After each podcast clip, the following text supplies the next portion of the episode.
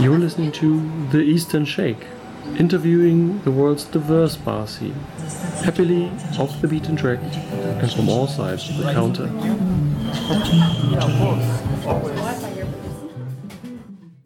Willkommen zurück bei unserem Podcast. Heute haben wir einen Wiener Spezialisten bei uns, Reinhard Poretz. Ich bin sehr glücklich, dass wir ihn endlich an die Strippe bekommen, denn heute ist unser erstes Telefoninterview. Hallo Reinhard. Welcome. Hallo lieber Robert aus Berlin und ich sage Hallo aus Wien.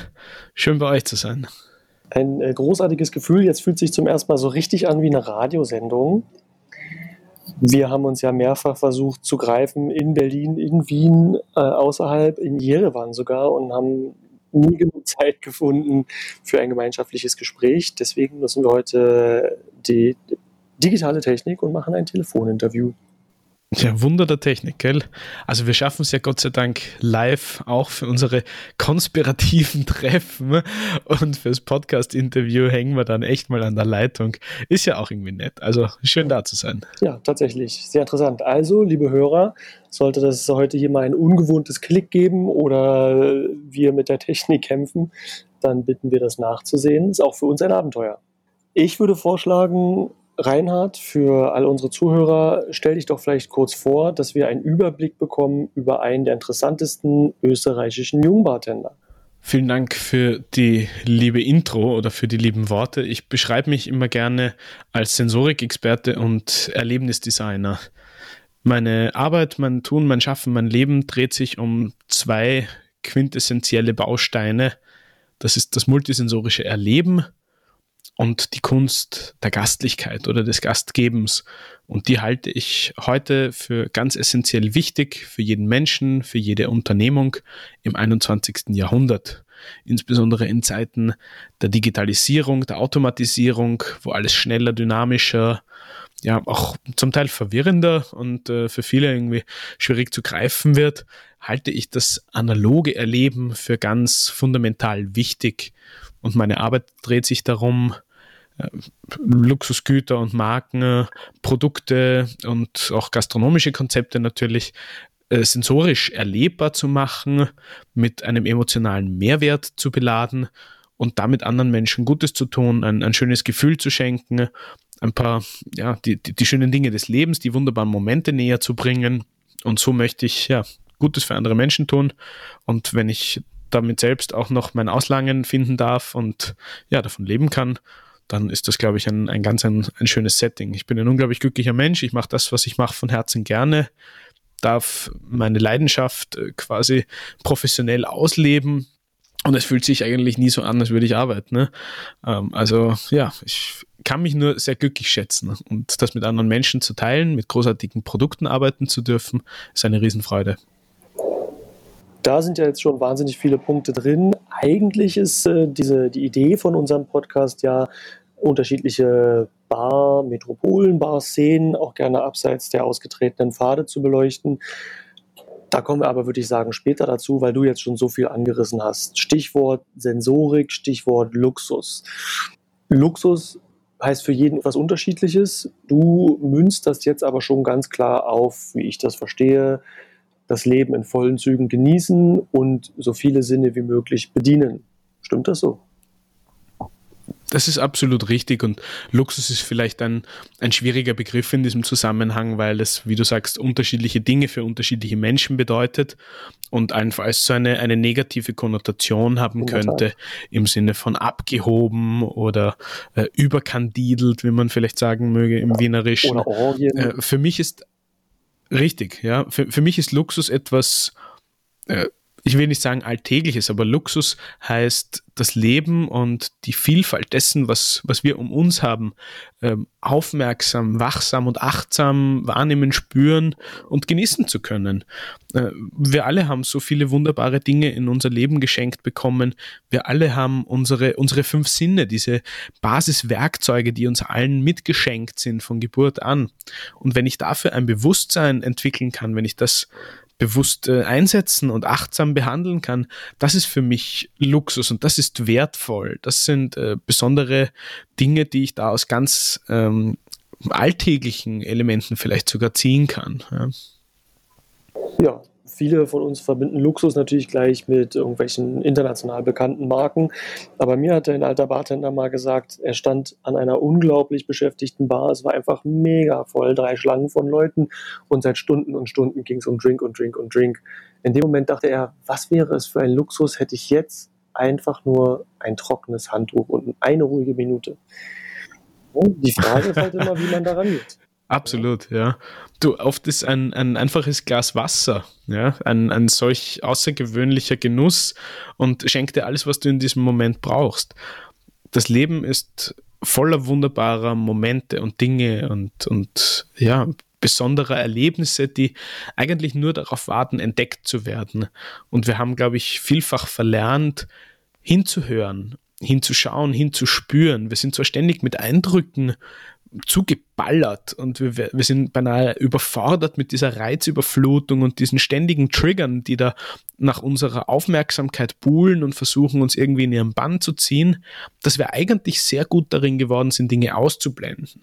Sprich eben nicht bewusst hinzuhören, nicht hinzuspüren, zu fühlen, zu schmecken, zu riechen.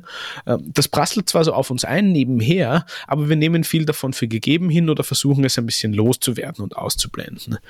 Und ich möchte den Menschen wieder eine Achtsamkeit und ein, ein Gefühl und äh, einen Genuss dadurch schenken, dass sie sich ihrer sinnlichen und sensorischen Potenziale heute wieder neu bewusst werden.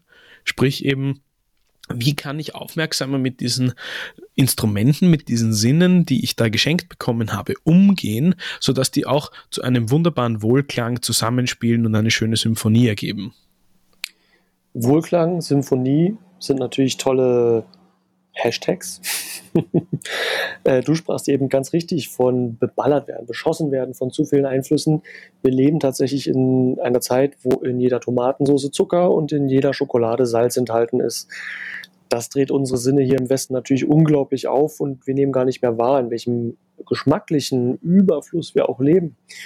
Und da kommen wir vielleicht zur nächsten Frage des Nachhakens bezüglich Produkten.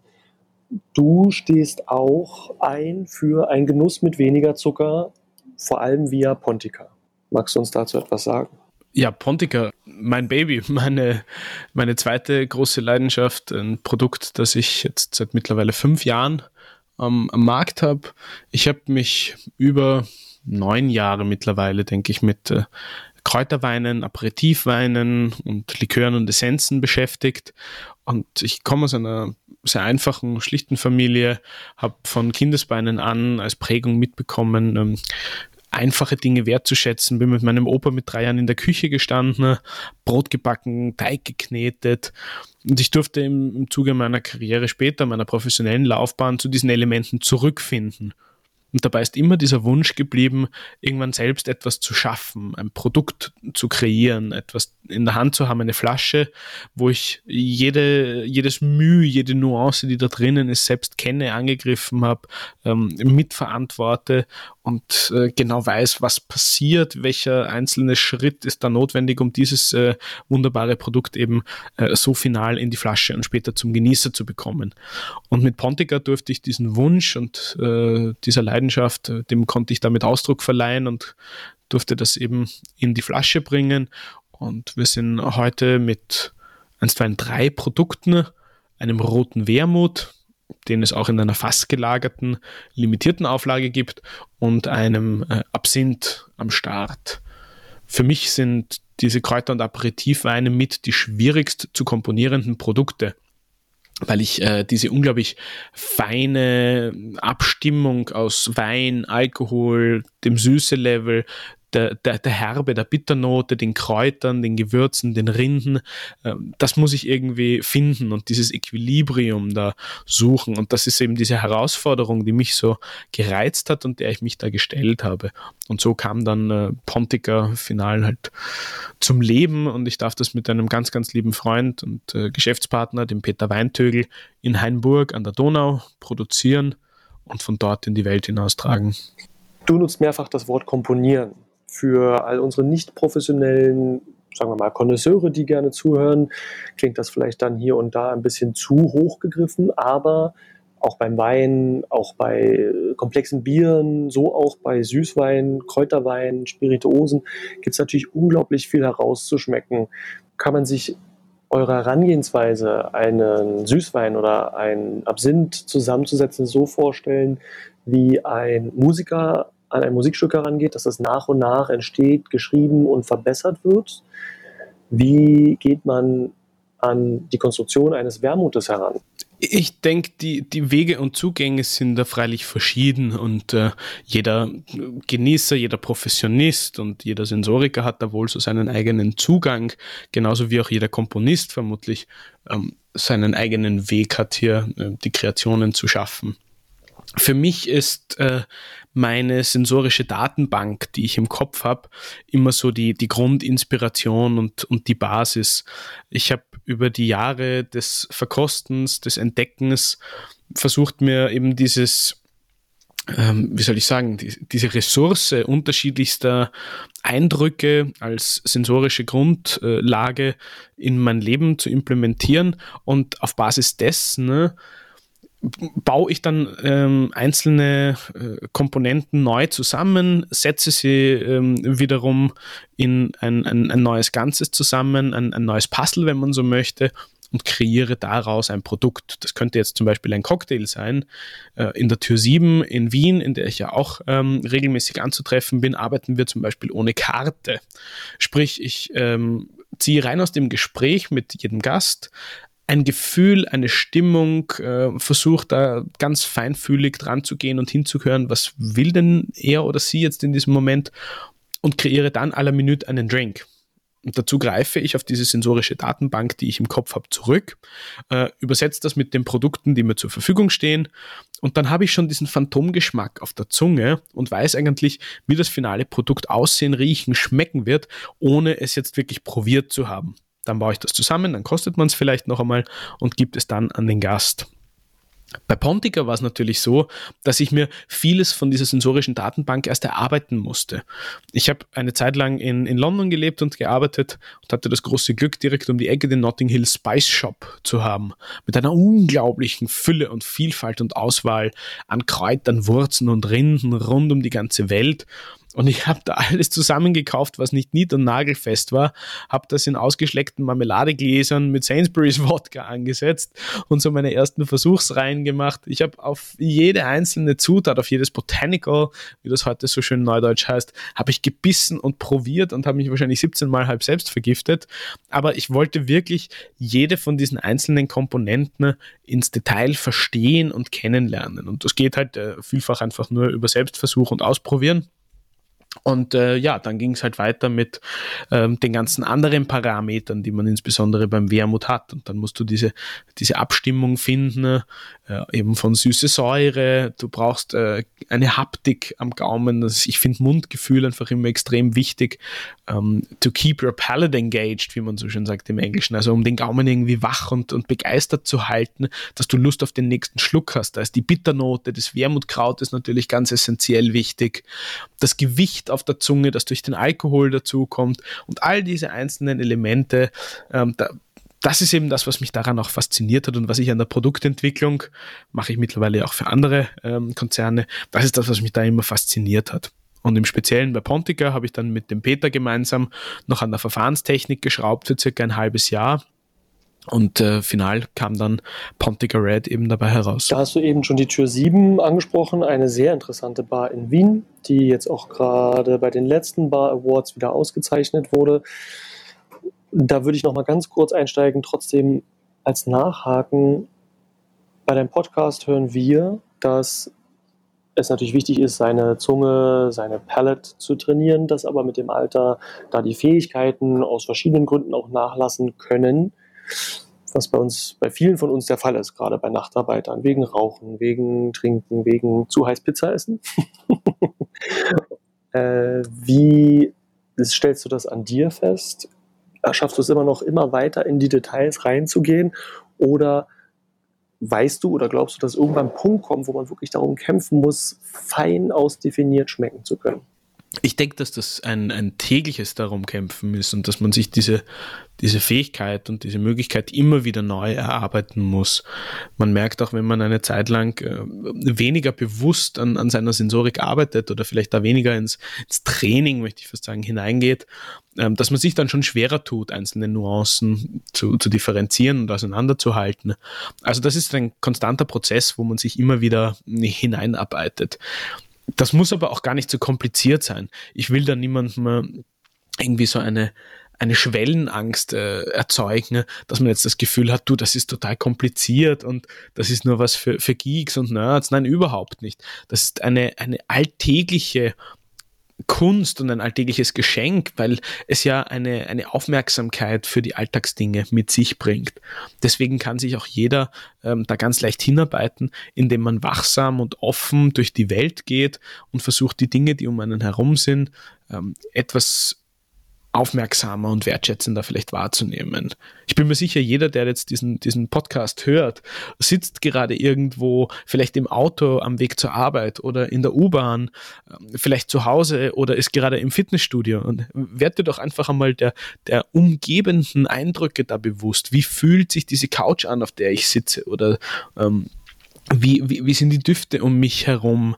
Oder wenn wir in den Supermarkt gehen, einfach mal einen Apfel zur Hand zu nehmen und dran zu riechen und wahrzunehmen, was präsentiert sich mir denn da? Und warum riecht ein grüner Apfel vielleicht anders als ein gelber oder ein roter Apfel?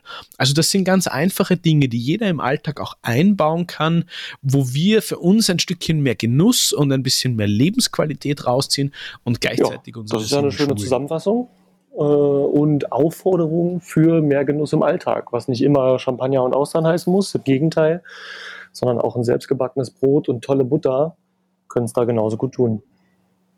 Sehr schön. Da könnte man ja jetzt. Absolut. Richtig. Marco Pierre White, ein, ein britischer Drei-Michelin-Sterne-Koch, ähm, der jüngste damals übrigens, hat mal so schön gesagt: Perfection is little things done well. Und genauso halte ich es auch beispielsweise mit Drinks, die wir komponieren. Ich glaube, die Einfachheit und die Schlichtheit und das Reduzierte, das ist das, was einerseits eine gewisse Reife braucht ähm, und auch einen ja. gewissen Mut, weil es nicht mehr so viel gibt, hinter dem man sich verstecken kann. Aber in der Einfachheit, in diesen feinen Zwischentönen, in den subtilen Nuancen, da die wirkliche Größe und die Vielfalt und die Komplexität zu suchen und zu finden, das ist was ganz Besonderes. Ja, es gibt in Berlin tatsächlich auch einen Gemischtwarenladen, der vom Einfachen das Gute heißt. Das ist ein sehr schönes, ist ja gar kein Wortspiel, ein schöner, schöner Name. Ne? Es äh, drückt schon viel aus und das ist, glaube ich, die Essenz von dem, was White da auch gesagt hat. So viel erstmal zum Thema Luxus, Sensorik und Lebensfreude von Reinhard Pohoretz. Dies war der erste von zwei Teilen unseres Podcasts mit ihm, direkt aus Wien. Schaltet gerne wieder ein, wenn es zum zweiten Mal mit Reinhard Poretz darum geht, wie man Leben genießt, wie man Wermut komponiert und was eigentlich sein Arbeitsfeld in Wien umfasst. Bis bald. You're listening to The Eastern Shake, interviewing the world's diverse bar scene, happily off the beaten track and from all sides of the counter.